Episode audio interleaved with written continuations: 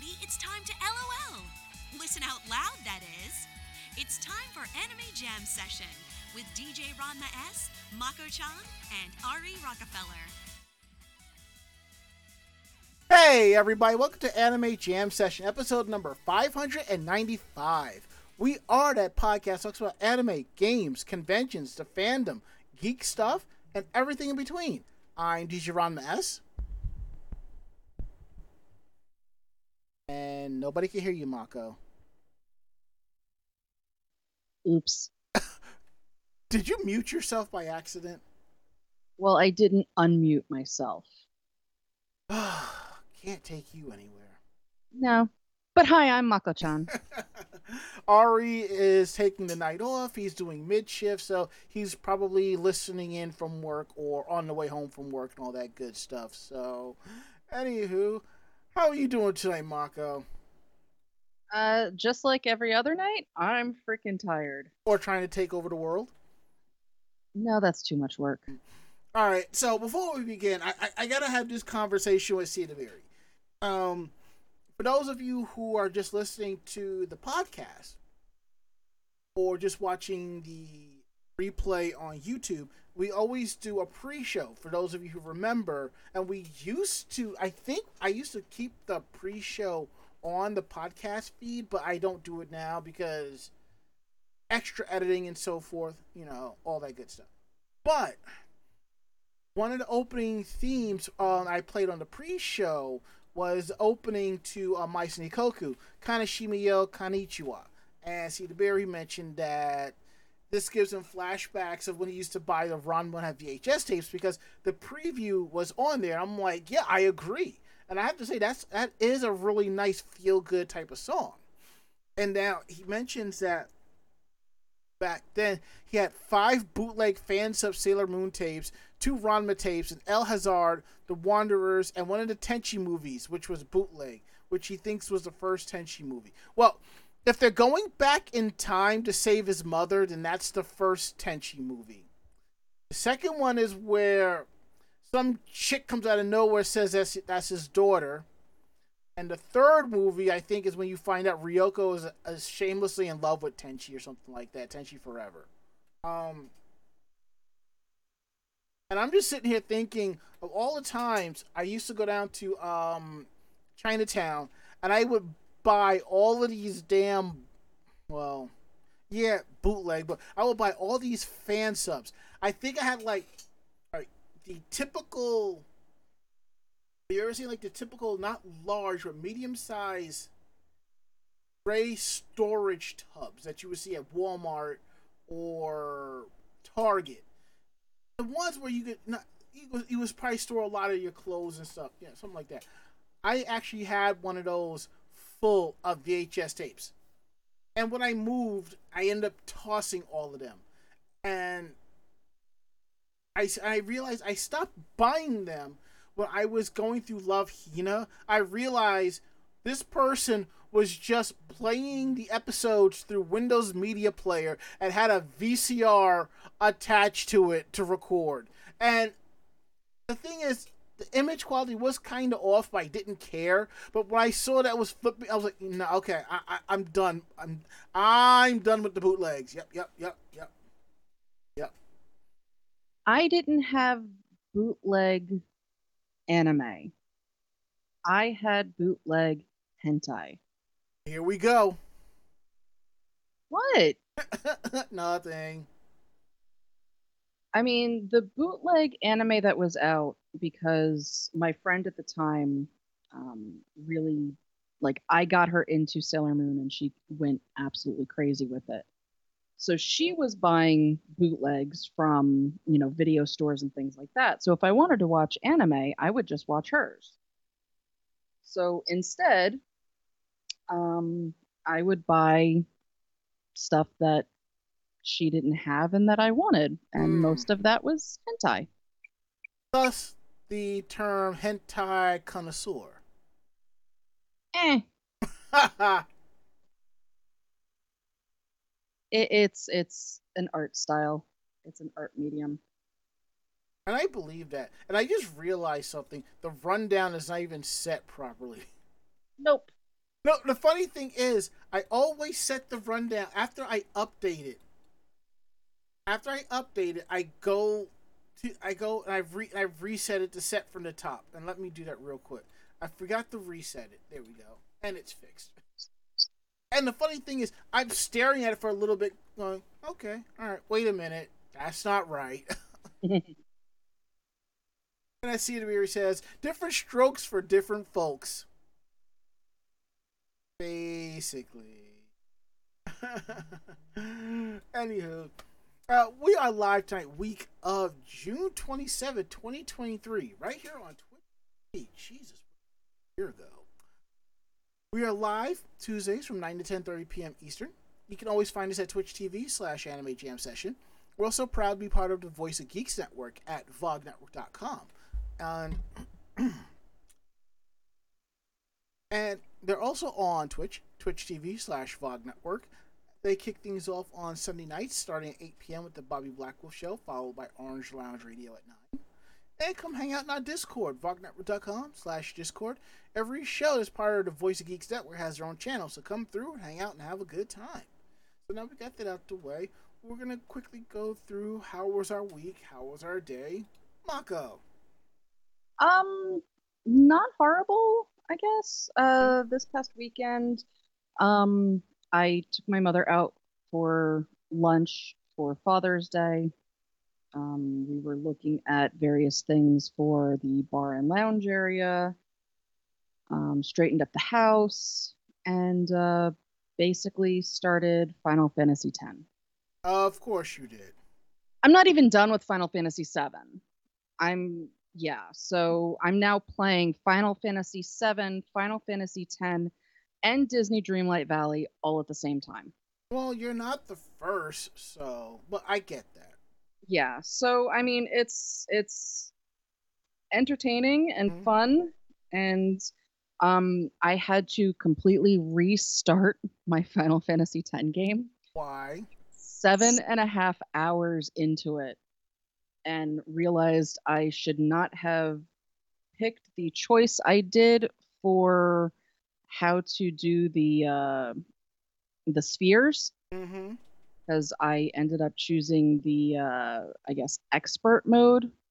Now I've already played it. I've already played the game. I've already beaten the game um, like two or three times. Right. So I figured, eh, I can do that. And then I'm like, um, no, I I don't like the way that it's set up. So you know, seven and a half hours in, I hadn't even gotten to the, uh, you know, to the quote unquote first Aeon, well, technically second Aeon. So I'm like, you know what? I, I might as well just restart it now. So mm. the seven and a half hours that it took me to do it the first time only took me five hours to do the second time.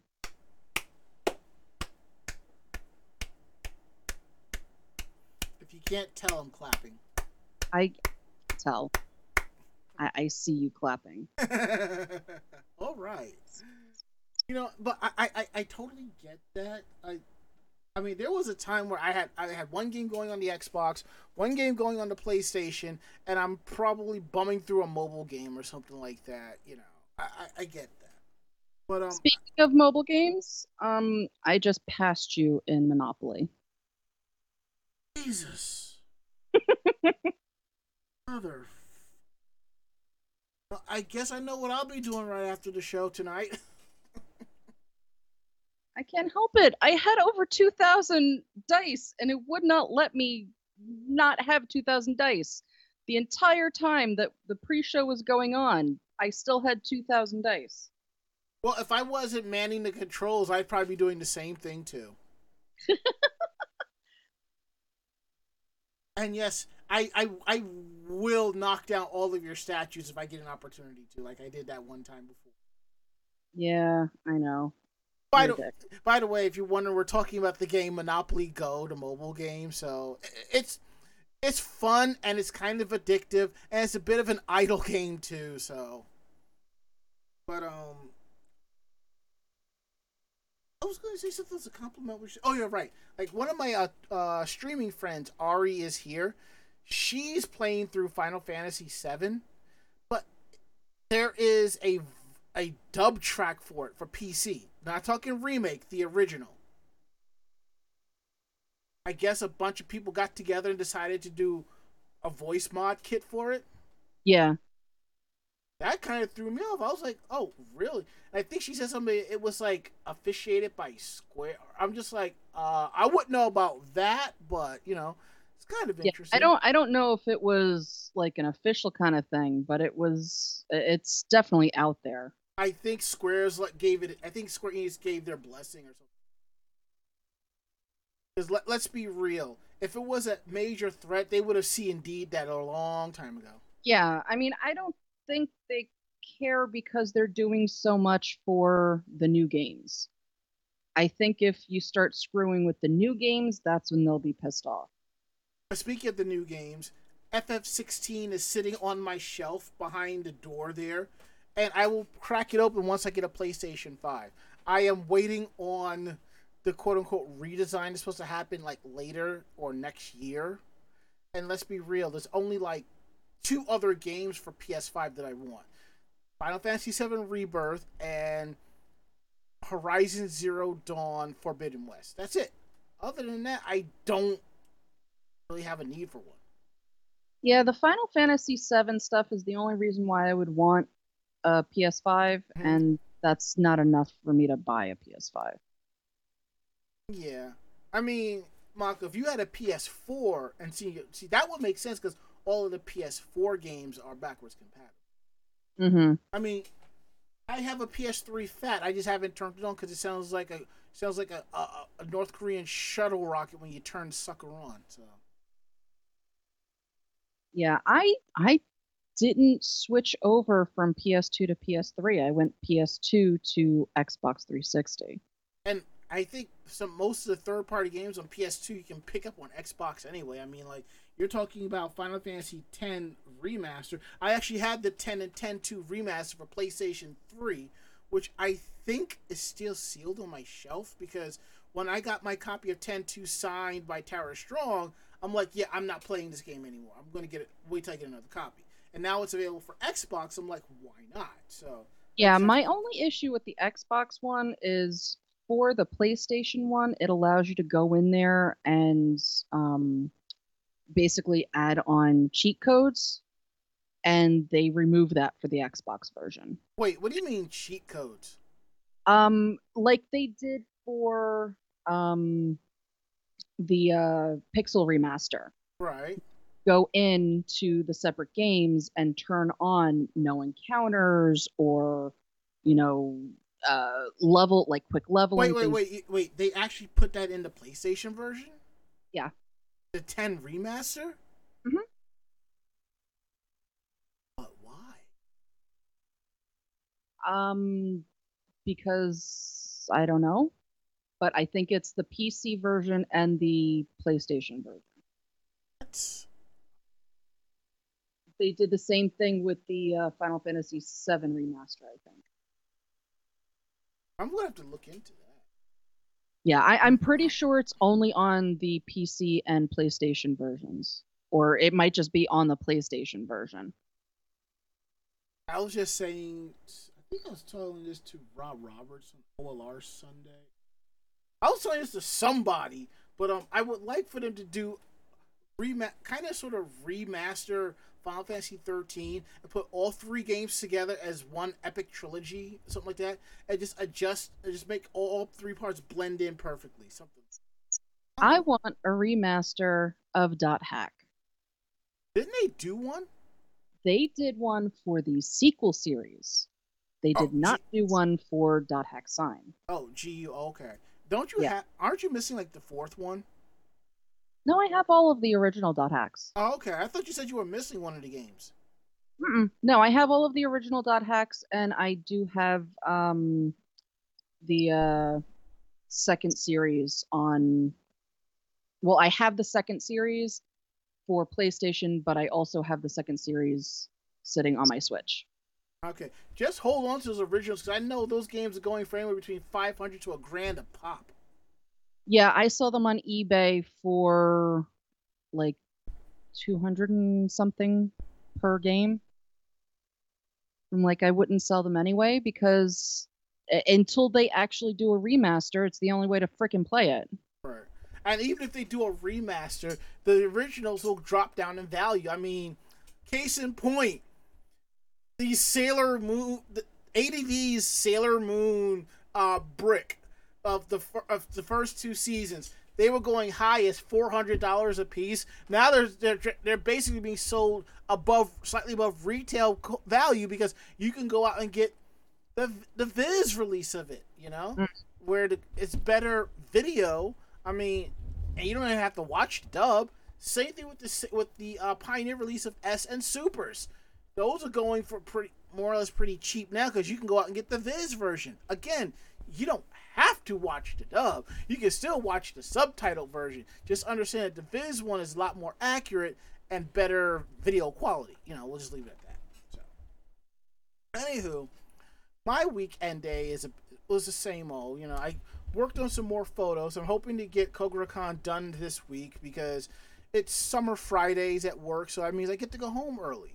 Also, I forgot to mention this last week, but I replaced my mouse. So basically, what had ha- what was happening over over the like I guess weeks was you know I would click and no response. Not thinking it's the application, no, it's the mouse. So I have to click around the left click in order for it to register. And I started getting used to that. That I would just start pressing a little bit harder. Fine, whatever. I would blast with compressed air here and there, you know, to make sure it would work, you know. And then while I was playing PSO2 with Kuro Hikari-chan, I was we they, they added on a build mode where you can create your own where they give you your own island, you can create your own house and stuff like that. So in order to get into that build mode, you have to middle you have to click with the mouse with the mouse wheel. And I was clicking and then out of the blue it stopped responding unless I pressed down pretty hard. And I just said, screw this, I'm buying a new mouse. The bad news is the mouse that I had, the M65 Elite, basically has been quote unquote discontinued by Corsair. I mean, Corsair is still selling it, but it's hard to find it outside of their website. But I able I was find, I found the upgraded version, the M65 Ultra, and it was on sale at Best Buy. So I got that. So that's all set up. And at work, my keyboard at work started to fail, so I ended up replacing that with a refurbished Corsair keyboard. And I went out and got a refurbished M65 Elite. Now, I, I I am a sucker for Corsair stuff. I absolutely love their their, their products. They're updating their cool like their their AIOs and lights and stuff for a new system, and I'm looking forward to that and see if I can integrate that with my current setup. And it's like I've been saying for the longest I want to have a Corsair mouse and keyboard at work, but I could not justify the cost. They did, however, put out like a limited edition combo pack with a mechanical keyboard, and it's been sold out for months, and it's going for ridiculous prices online. So I'm like, I can wait. So there's that. Also, an interesting thing. So as some of you know, I do build computers for people. I built two for Ari.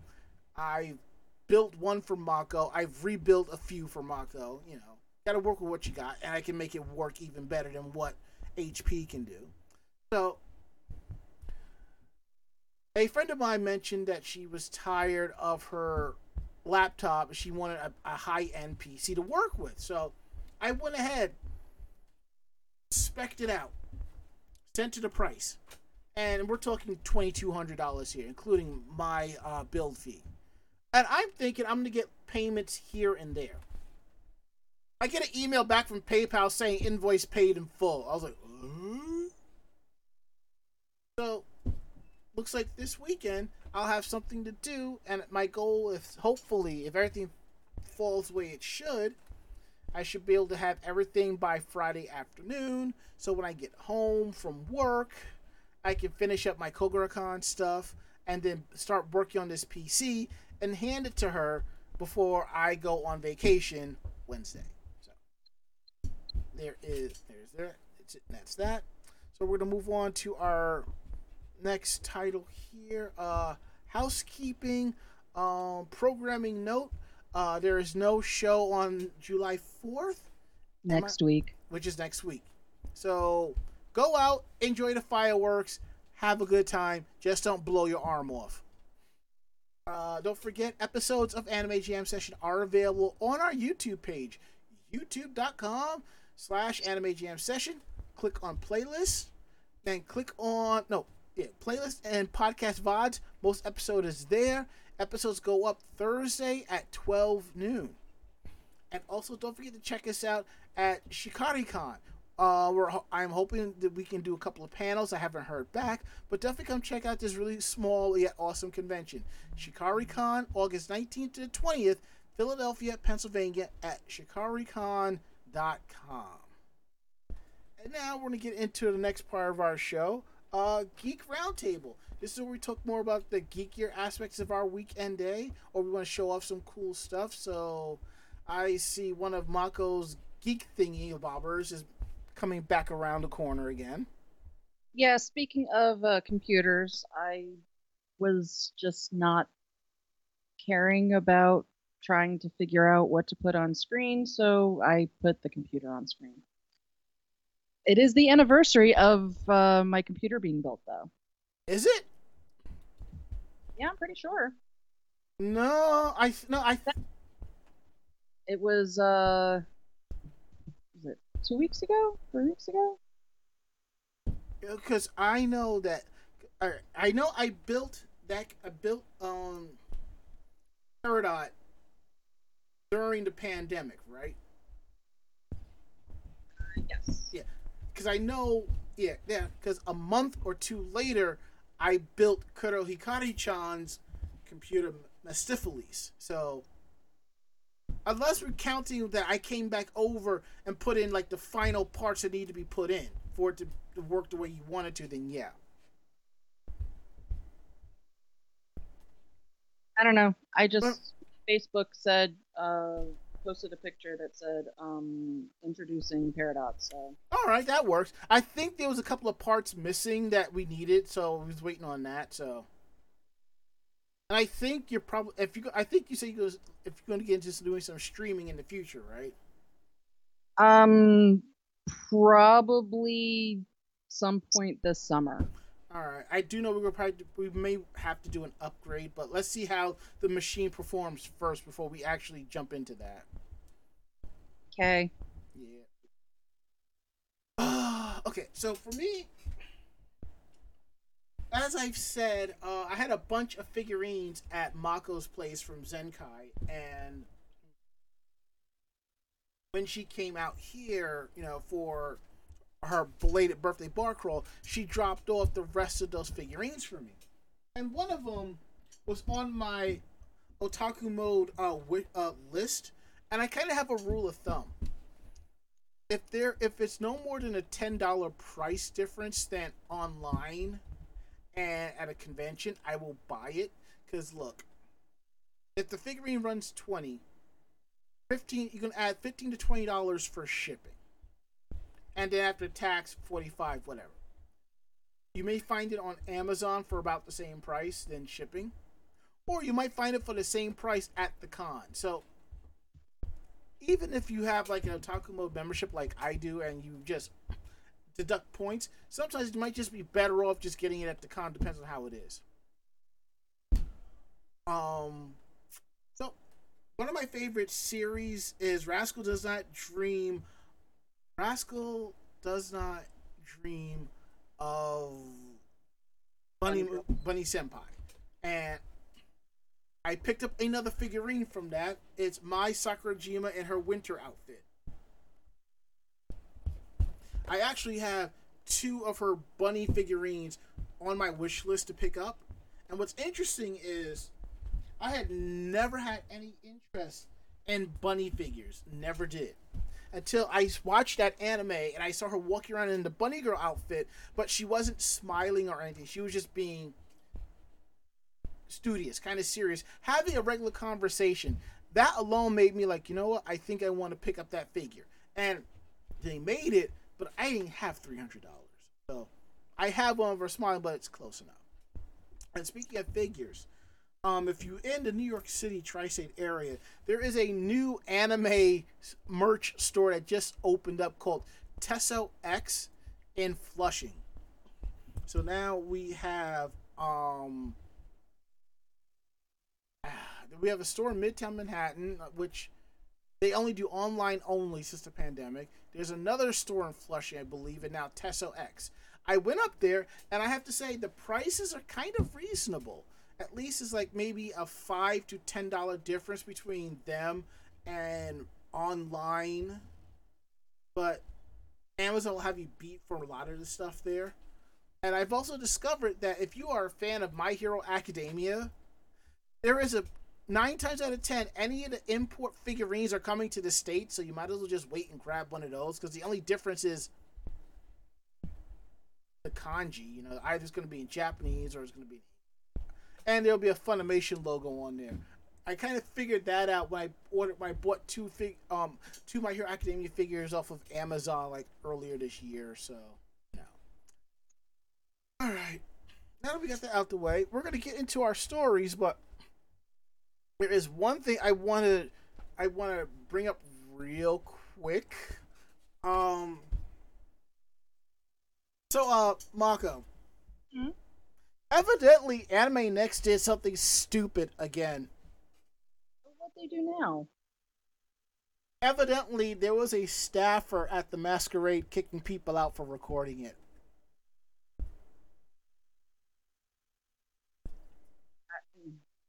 What? You heard me. For recording the masquerade. Yes. Why? Because according to him, it's against uh, con- convention policy to record it. Since when? According to this asshole, since always. Um, I have video that will disprove that. So do I! Come, come to find out, this person was new on staff, so he was saying that was a rule, and he was actually he actually had multiple people removed from the audience for recording the masquerade. It took a couple of senior staffers to escort him out and tell him that it's not against the rules. Oh my god. Well, as I have said on my Facebook fan page at facebook.com slash I am DJ Ranma S, if you end up becoming a guest at that convention, put put a clause in your contract that you must have a rental. Yes, the, the staffers will drive you back and forth, but let's be real. It'll be a lot faster if you had a rental to drive between the convention center and the hotel. And granted, the guests were mostly at the convention center for their duties, but there's gotta be times where you're like, you know what? I need to ho- I need to go back to the hotel and rest. You know what I'm saying? I mean, when your convention is in two separate cities, Hmm.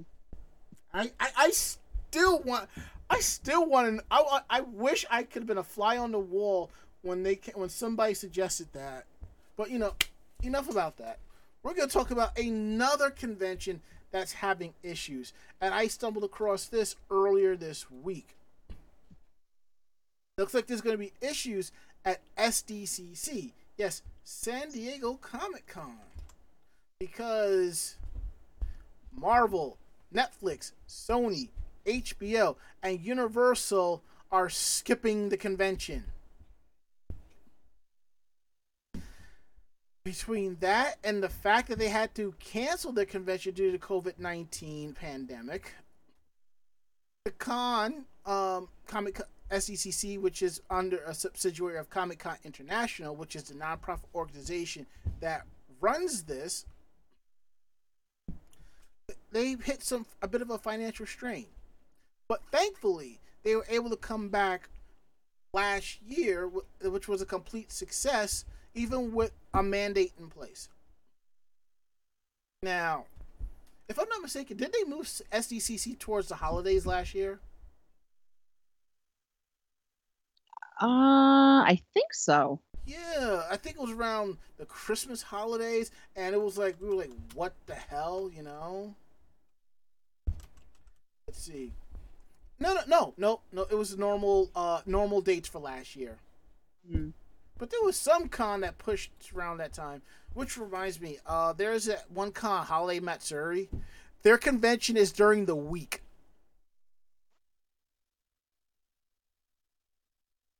Who the hell decided that one?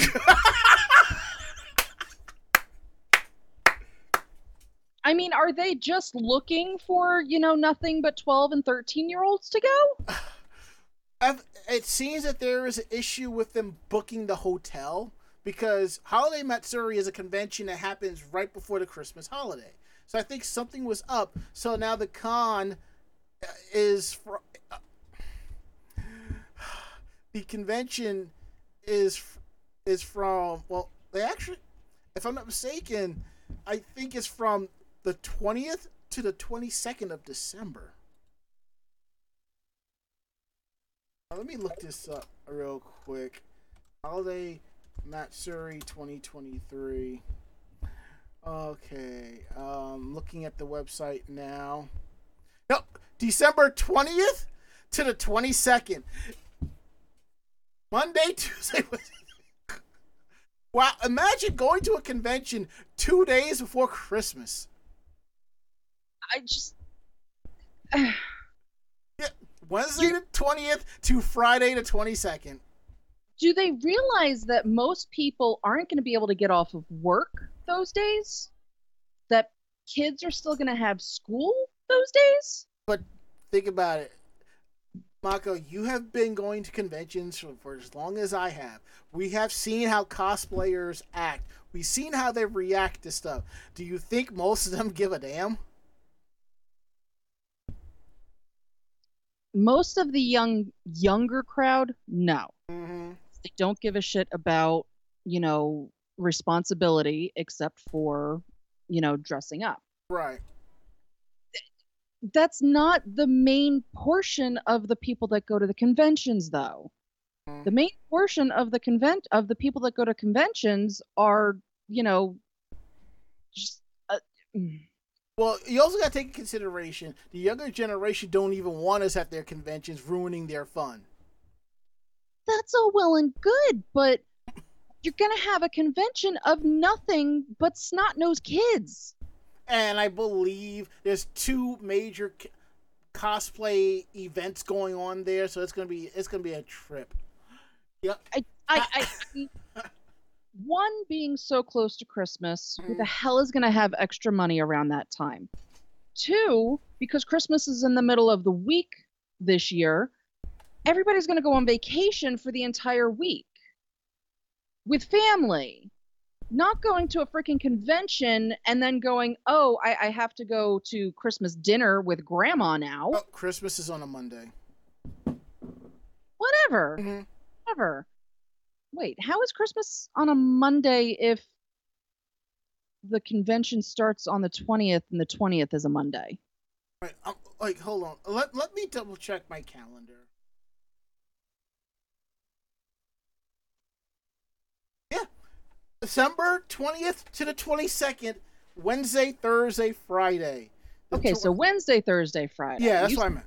Tuesday, Wednesday. My, my mistake. I wasn't sure until I went and double checked. So Wednesday, Thursday, Friday. You're leaving the con on the day you typically would arrive. That is going to fuck with some people.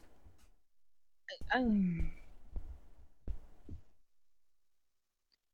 I'm just I I can't see parents allowing the younger generation to go. Same. I can't see parents going unless they're going to be spending, you know, that's their Christmas vacation. hmm Just I I I don't see this going well.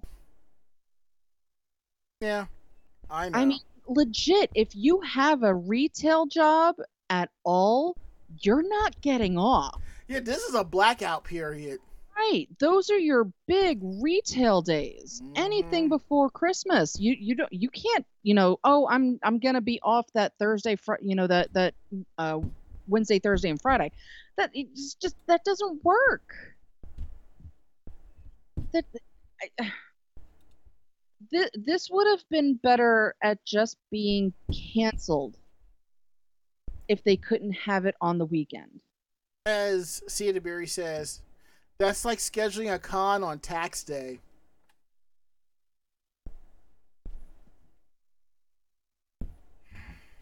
That's probably has happened inadvertently.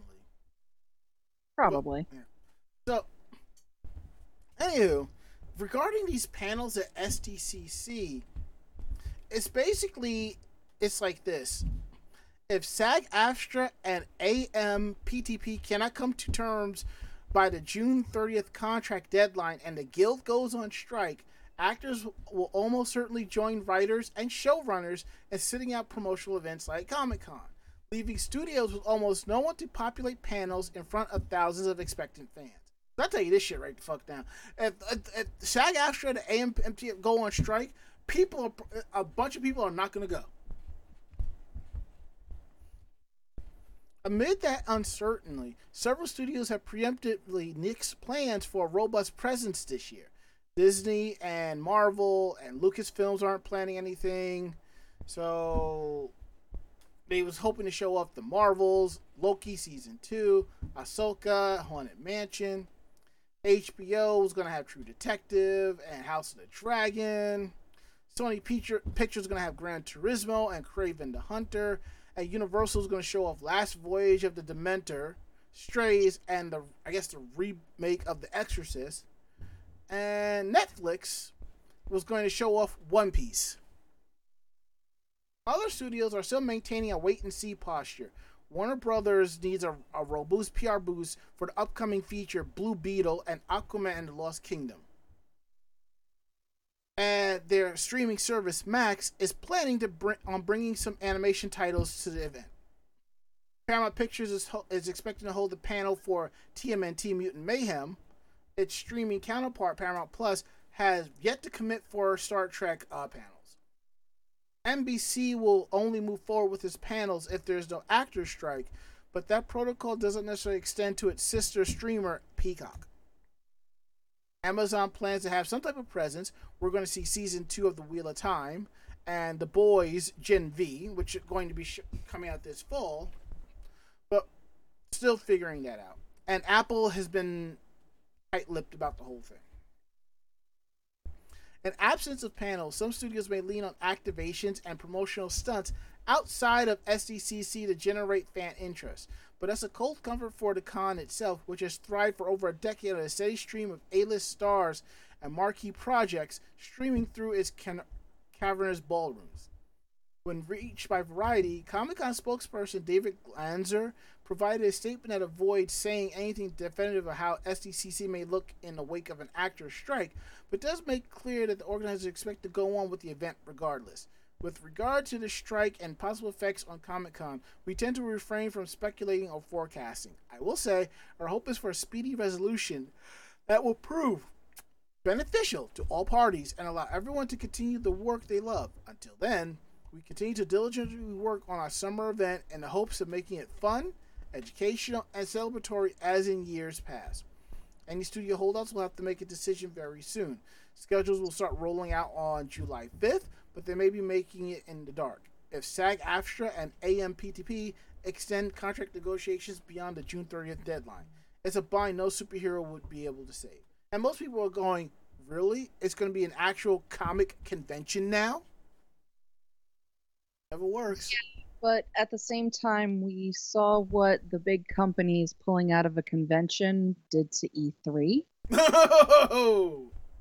so there's a good chance that if the big companies aren't going to be there to entice the amount of people, that they may end up just, you know, canceling certain Comic Con events. I'm, I mean, look, when it comes to E3, you gotta remember one thing: E3 has always been an industry con, industry show first, open to the people second, and that just went kind of convoluted. ReedPop didn't know how to properly market this so they can make money off of this. They were probably gonna try to run it like a typical convention, and it just wasn't going to work.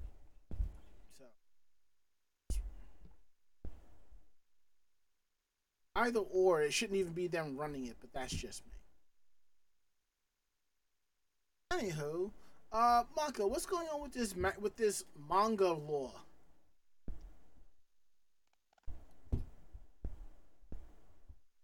Yeah, so there are some fans that are kind of upset about a new law that will be uh, coming out in Japan. Um, so a lot of mangaka in Japan choose to operate under pen names or hide Mhm. their faces from public, um, mainly because bitches be crazy. Mm. I mean, we see what happens with the idols. Now imagine your favorite manga artist, your favorite writer is out there and known. uh, It's going to be very easy for people to start stalking them. Mhm. Uh, however, a new law is set to strip away the barrier of privacy. Um, according to a couple of different reports, manga artists like Chainsaw Man's Tatsuki Fujimoto and My Hero Academia's Kohei Horikoshi have been ha- who have avoided the public spotlight will soon be thrown into it. The long question is part of Japan's new qualified invoice system, which will require contracts to register with tax collecting agencies under their real names, Mm. effectively preventing them from hiding their identities behind pen names. Fans are understandably concerned about this new development, as while many appreciate the opportunity to engage with beloved creators, most respect their choice to maintain a sense of privacy. The law is set to take effect this coming October, October, leaving many readers concerned about the future well-being of their favorite artists. Um, and then uh, basically, it's just a bunch of you know uh, manga authors are being required by law to show their faces. I don't see this going south at all. Um, praying for Horikoshi, this will not end well. Uh oh, Fujimoto was in trouble. Um, uh, C- uh, CSM fans breaking into Fujimoto's house for killing all their favorite characters. Um, remember when the author of Tok- Tokyo Ghoul got death threats for how they did their own series? Remember when the creator of Evangelion got death threats for how they ended their own series? Mhm. when blah blah blah blah blah. Um, so while some fans saw the humor in the law, noting the long time, the long line of Chainsaw Man readers likely to show up at Fujimoto's door for killing their favorite characters, others reacted with more anx- anxiety.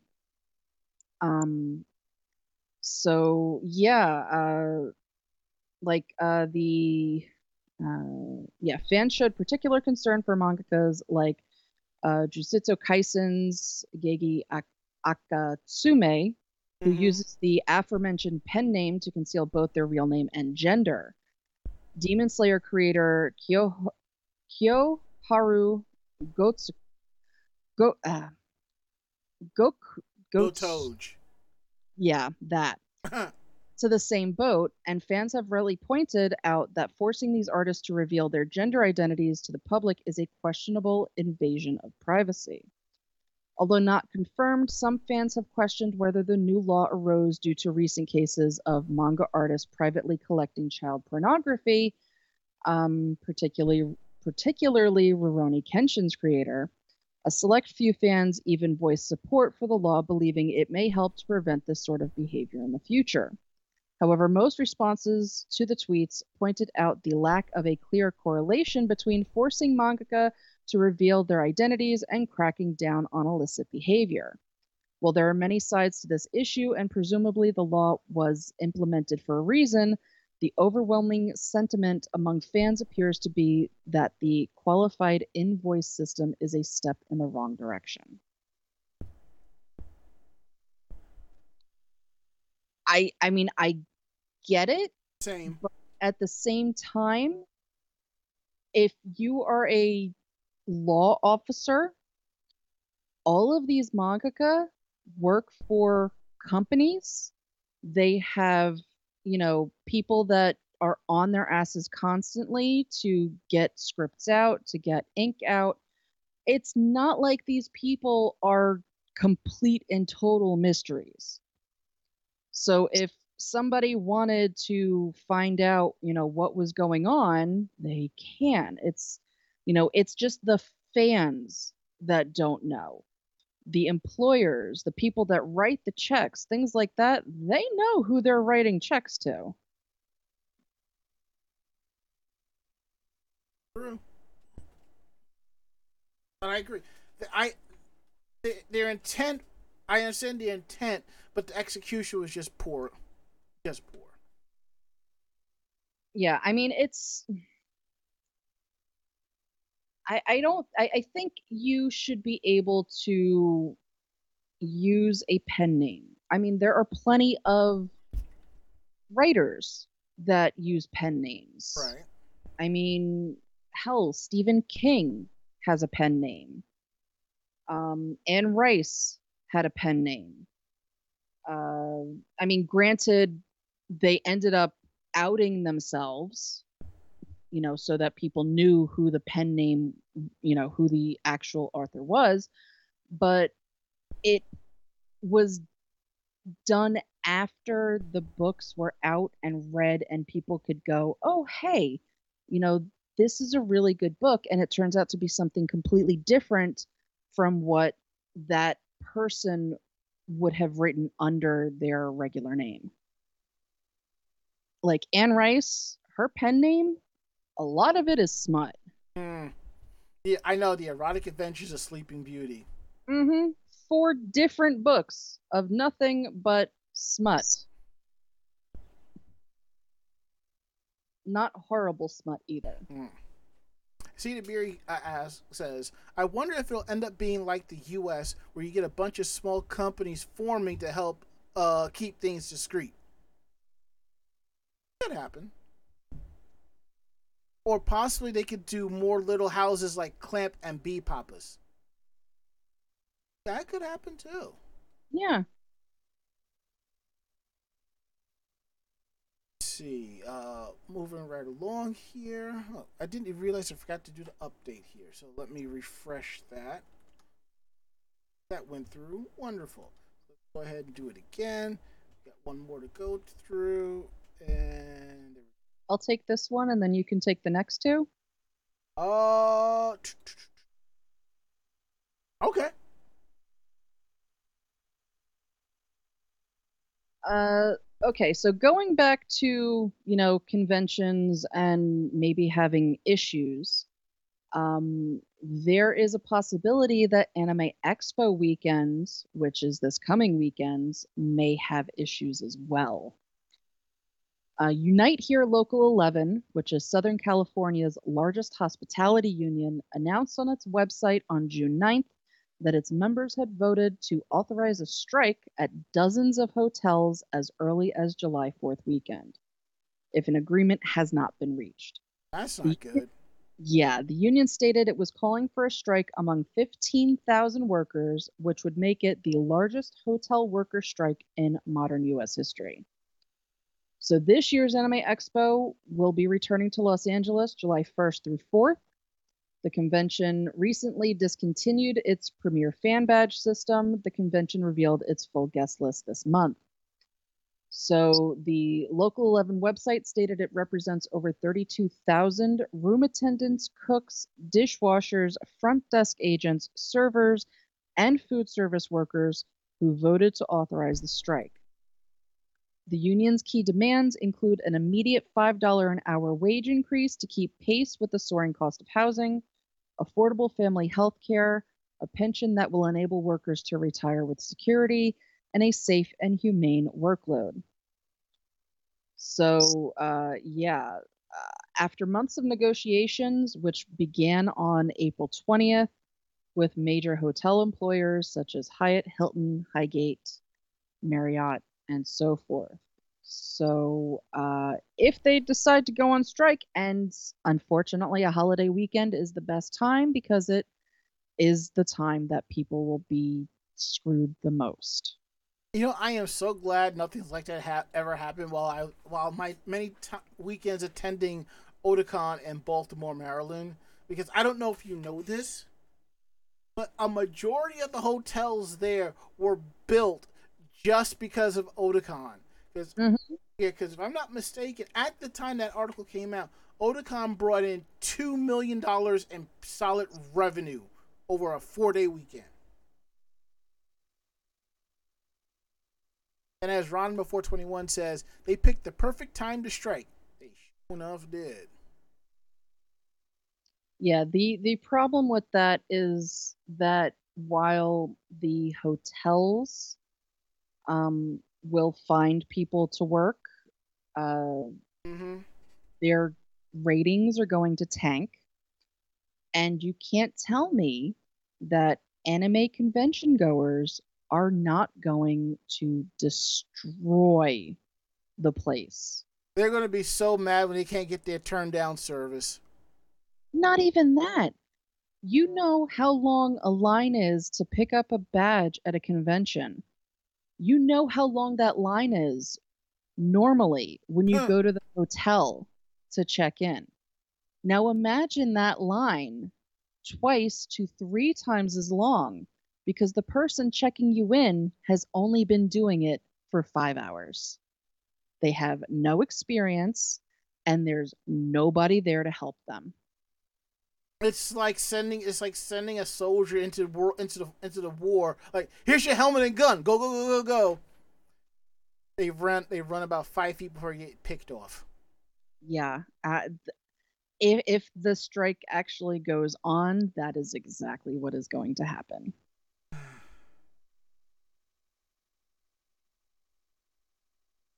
Let's wait and see. And if they go on strike, I look forward to seeing all the posts about AX on my Facebook feed. Um, this weekend actually.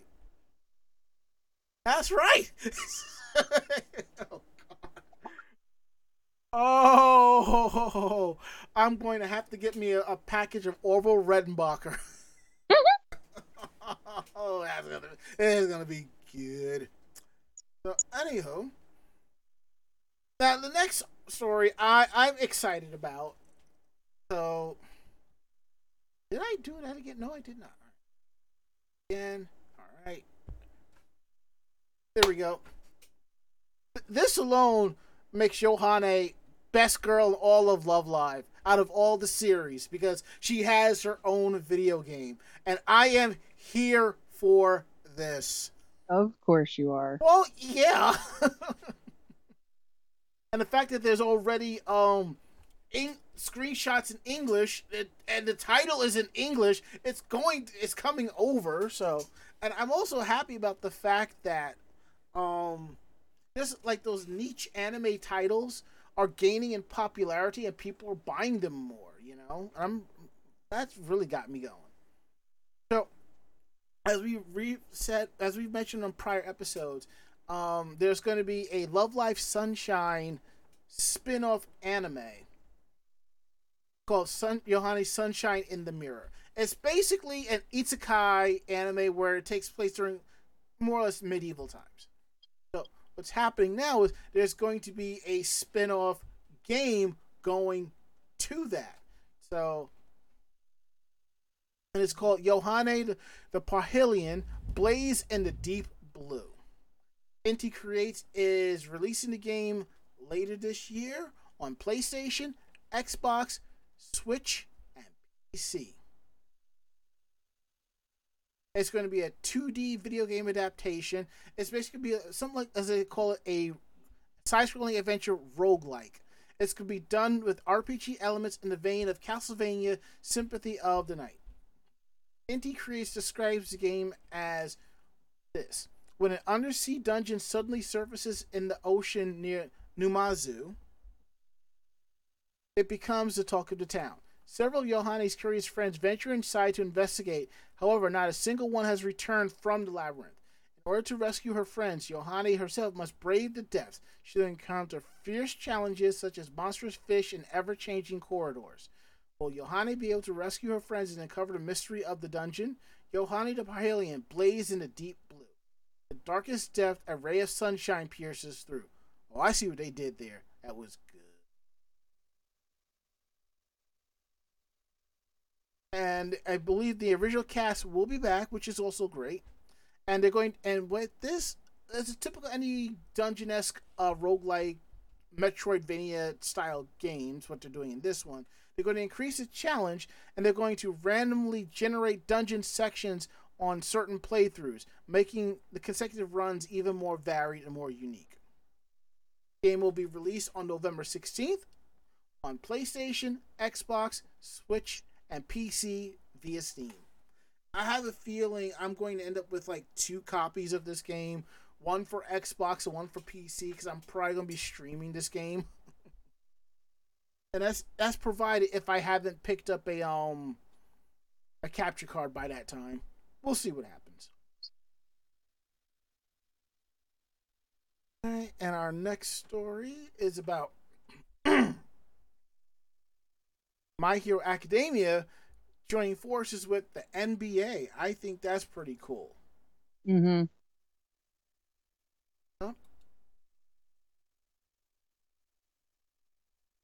It's going to debut at NBA Con in Las Vegas. Wow, the NBA has its own convention. wow. And a brand new collaboration between My Hero Academia, Toho Animation, Crunchyroll, and the National Basketball Association, the NBA Lab, and Hyperfly. The very popular Shonen Jump series will be merging into a one of a kind streetwear for fans. Ex- exclusively debuting at NBA Con, which will be held in Las Vegas from July 7th to the 9th, with full merchandise release to be released later this fall. The characters from the anime My Hero Academia will be featured on newly designed merchandise for nine NBA teams the Lakers, the Golden State Warriors, the Bulls, Celtics, the 76ers, the New York Bricks, I mean, the New York Knicks, Miami Heat, Mavericks, and Portland Trailblazers. Personally, I'm probably going to grab some Bulls gear. Hyperfly's retail launch featuring All Might on t shirts, hoodies, and satin jackets will be available to be purchased this fall in the US and Canada at, online at crunchyroll.com, NBAstore.com, lids.com, and hyperfly.com, and other approved vendors. And merchandise will be available in Japan on NBAstore.jp. I did not. I would not have expected the NBA would have a store in Japan. I I never I never would have guessed. Mm-hmm. And I'm actually looking at it, so. And as Ron before 21 says, the Knicks should get Mineta. He's trash, and so are they. Thank you. God.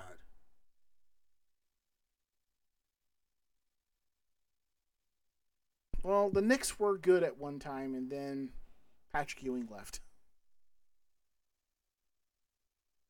All right, now we're down to our final story of the night before we flip over to Meanwhile in Japan, and I I think this will be all Mako-chan. Yeah, so the Sanrio character popularity ranking has been revealed. Uh, this is their 38th installment with 44,487,850 votes, a staggering 168% increase from last year. Wow. This was cast for Sanrio's 450 plus characters, and the winners were chosen. So, the top 10 number 10 is Badtz-Maru. Number 9, Tuxedo Sam. Number 8, Little Twin Stars.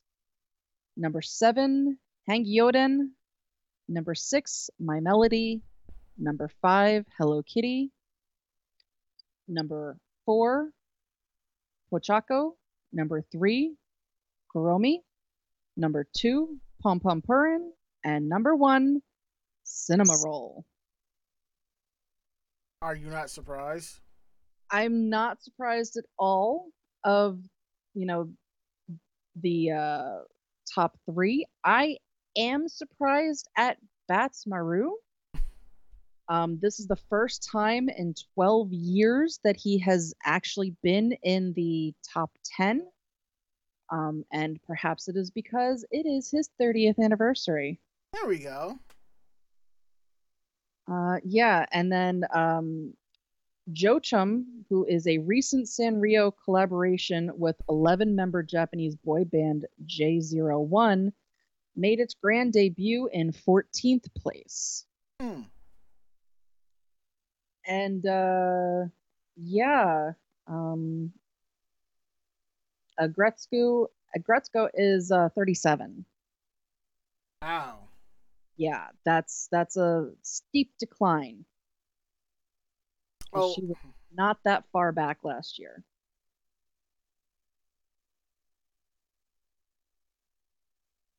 interesting. All right. Now that we got that out the way, we're gonna get into the part of the show that y'all really stick around for. Meanwhile, in Japan, and before we continue, uh, Mako-chan, Hmm? I just bankrupted you in Monopoly Go. Damn you!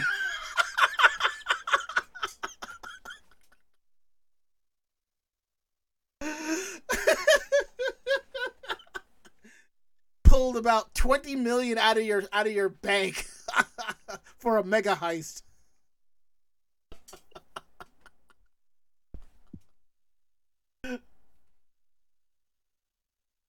You have to blame the game for that one. It randomized you for the mega heist, and how was I supposed to? I was gonna, I was gonna get three gold. I was gonna match three gold bars, and look at that, another two million on top.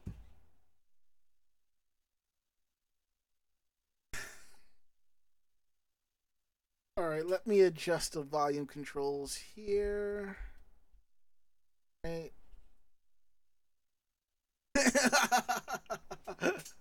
Ron before twenty one goes, damn. While he while the show is running, he he pulls that pure evil. I I can't blame him though because while the show was going, I passed him, um, and I'm like I think one board after him now, or two boards after him now. So I mean, I can't blame him because I kicked his ass first. and you know me, I come back and I just start stomping. Yeah, yeah, he does. All right, so since it was only the two of us, we'll go through these couple of stories real quick. Um,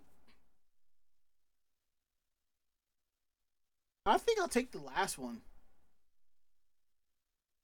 Oh, that's actually the one that I figured you were t- gonna take. Mm-hmm.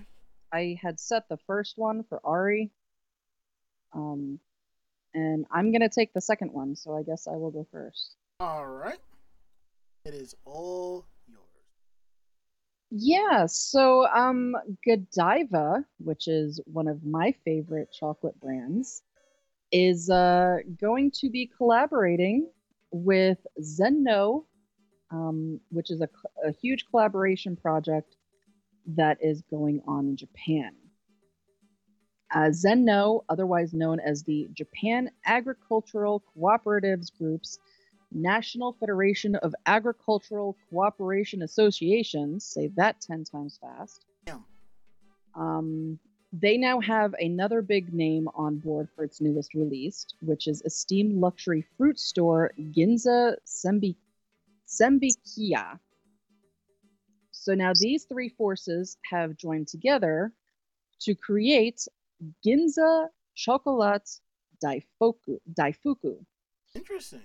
going to be available in three varieties, and each one is going to feature a specialty fruit from various prefectures. So, daifuku are traditional sweets that contain a sweet filling wrapped in a thin layer of sticky rice.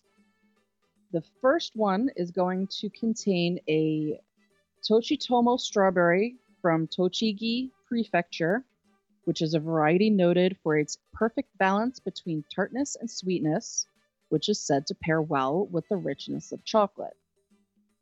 The Koroyoku Kiwi, which is a variety from uh, Kagawa Prefecture, characterized by its bright green flesh and high sugar content, is said to be a good match for the mochi sticky rice coating and smooth chocolate cream.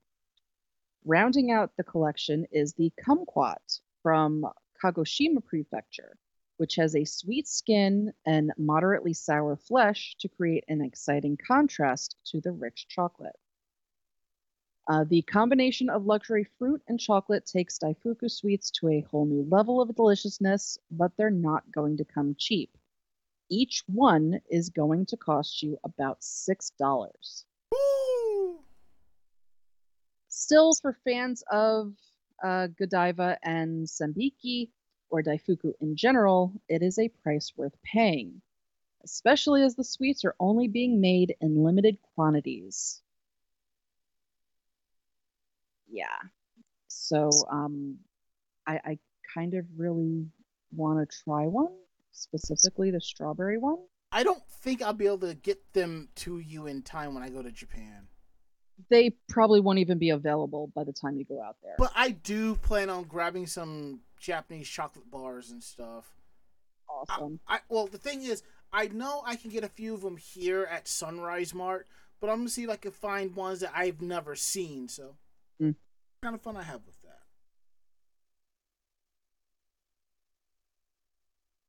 But yeah, and they're so pretty, and I, I, I like fruit and chocolate together, so I, I kind of want one. I could kind of tell.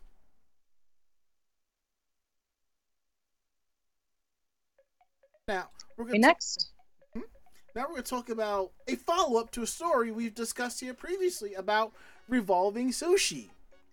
It seems that a teen sushi terrorist Sushiro lawsuit could go up to 160 million yen. Now, if you remember earlier this year, we talked about how the nation was rocked when a boy licked the soy sauce dispenser, a cup intended for another customer, and his finger and his finger before wiping it on pieces of sushi that floated by on the conveyor belt of Major Chan Sushiro. This isn't the worst crime in the grand scheme of things, nor was this teen's first or last person to have been caught doing such a thing. But perhaps it was it was hit as just as the country was emerging from years of COVID related restrictions and the feelings of disgust that the video evoked were in full effect. There is a video floating around that you can watch this more or less with a news report. It is crazy. Now, speaking in regards to that, the communal nature of revolving sushi restaurants meant their income was also suffering from the pandemic and have to take place just as things were improving had devastating potential. Since then, Sushiro and their competitors have all been racing to take measures to assure the public it was safe to eat there. As news of this sushi terrorism traveled around the globe, so did the news of the lawsuit filed against the boy for 67 million yen, which translates to $472,000. That's how much they were suing for damages. It's important to note that, unlike the courts in some other countries, Japan, for the most part, does not award punitive damages that go beyond the actual loss of property or business. That amount equals to about 67,000 meals at Sushiro.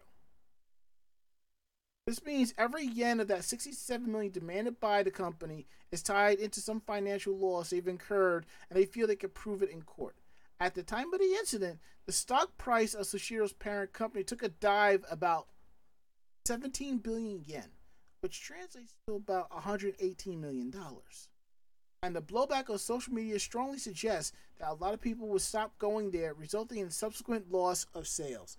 That's crazy. However, court, it will be hard to prove that those things were a direct result of the sushi terrorist actions alone. The Sushiro is more likely to bring up the cost to replace all the cups and soy sauce dispensers in that one store at least, as well as the added labor costs of shutting down the revolver conveyor belt nationwide and accommodating customers' understandable requests to get tableware from the back they know is clean. These costs are also ongoing. Sushiro is currently working on installing installing acrylic dividers between the tables and all of their 600 plus restaurants across the country. They're currently estimating the cost of these and other hygiene improvements to an additional 93 million yen, which translates to about $650,000, which would put the youngster on the hook for about 160 million yen, which translates to 1.1 million dollars. Outcome of this lawsuit remains to be seen, but a majority of online comments appear to be in support of hitting the sushi terrorist hard. Comments such as, He's so young, I guess he'll have a lot of time to pay it back. Summer jumbo lottery jackpot's up to 100,000 yen. That might help. I bet he feels really sorry now. With this plus the stuff from COVID 19, that restaurant's going to be wall to wall acrylic. They won't get the money to pay for the acrylic from the kid anyway. It'll just make the prices go up. Whether, regardless of whether the awarded amount is 67 million or 160 million yen, it will certainly appear that the teenager is totally unable to pay it. In all likelihood, this may be settled out of court, with the boy receiving a more practical punishment. Sushiro will have to have sent a clear message to the world about the financial pain they or other restaurants in Japan could potentially dish out in response to sushi terrorism.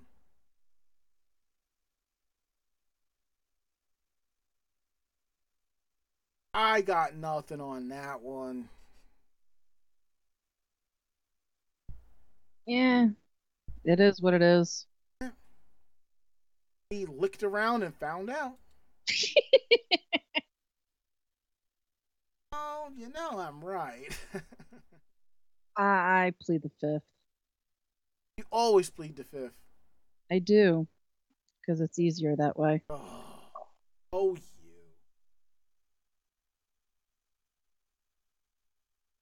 All right, we're gonna get up and out of here. So if you like tonight's show, tell a friend. They in turn will tell another friend, and so on and so forth. We're independent bloggers, independent podcasters. So what we like and don't like, we're telling you outright anyway. So if you have any questions about the show, drop us a line at podcast at animejamsession.com. Again, that is podcast at animejamsession.com. We're here to believe.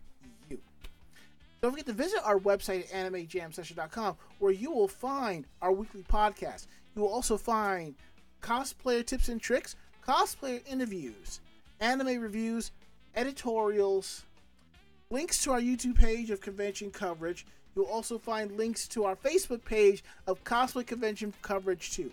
All that and a lot more at animejamsession.com. And don't forget, episodes are available in a nice, ready to go podcasting format. You can find us on Anchor FM, iHeartRadio, Spotify, Google Podcasts, TuneIn Radio, Stitcher, and Apple Podcasts. And what's great is that some of these sites have the option to leave a review. So if you could, leave us a review, throw us a couple of stars. We really appreciate that. A little bit goes a long way. And down below, if you're watching, no, wait, that's the next part. Don't forget to follow us on our social media YouTube, Twitter, and Facebook. It's all Anime Jam Session. Follow us on those so you know when we're going live, when we have new articles going up, when podcasts are going up, photos, and so much more. And to all of you who follow us on our socials, thank you so much. We couldn't do this without y'all. And now, if you're watching live with us, we have a tip jar. Right below this this page here, there's a link to our Ko-Fi and our stream elements if you want to click and throw us a few dollars. That would be great. We really appreciate that. You want, you can cheer us on with bits. That's also a cool thing to do. Or you can also um, gift subs or sub to the channel. Every little bit counts and it goes right back into keeping things going. And we can't thank you enough for that. So let's see what do we have left here. Uh last words. Last words, Mako-chan. I am freaking tired, but uh, it'll be worth it if I'm done with everything I need to be done with before this weekend. My last words is I got stuff to do before bed, then sleep. Well, that is it. End of list. We'll be back in two weeks, and we'll have the whole gang together. I think that's a uh, a berry uh, a berry week, so I think they will be joining us. So that is it. End of list. We're getting up on out of here. So I'm Ranma. And I'm Mako-chan. Great fight, great night. See you next week. Not next week. I mean, see you in two weeks. Thank you for that. I Good just night, said everybody. that. Say goodnight, Mako-chan. Good night, Mako-chan. That is it. We're out of here. See you all in two weeks.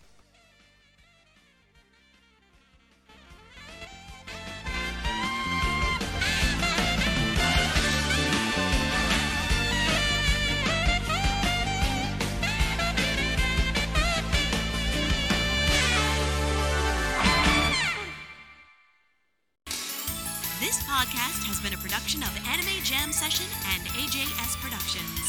No fanboys and fangirls were hurt, maimed, shot, electrocuted, or pistol whipped in this episode. For now. The views, opinions, and thoughts expressed on this show do not reflect the staff or the network as a whole. But we're still right, damn it. For transcripts of this episode, start typing.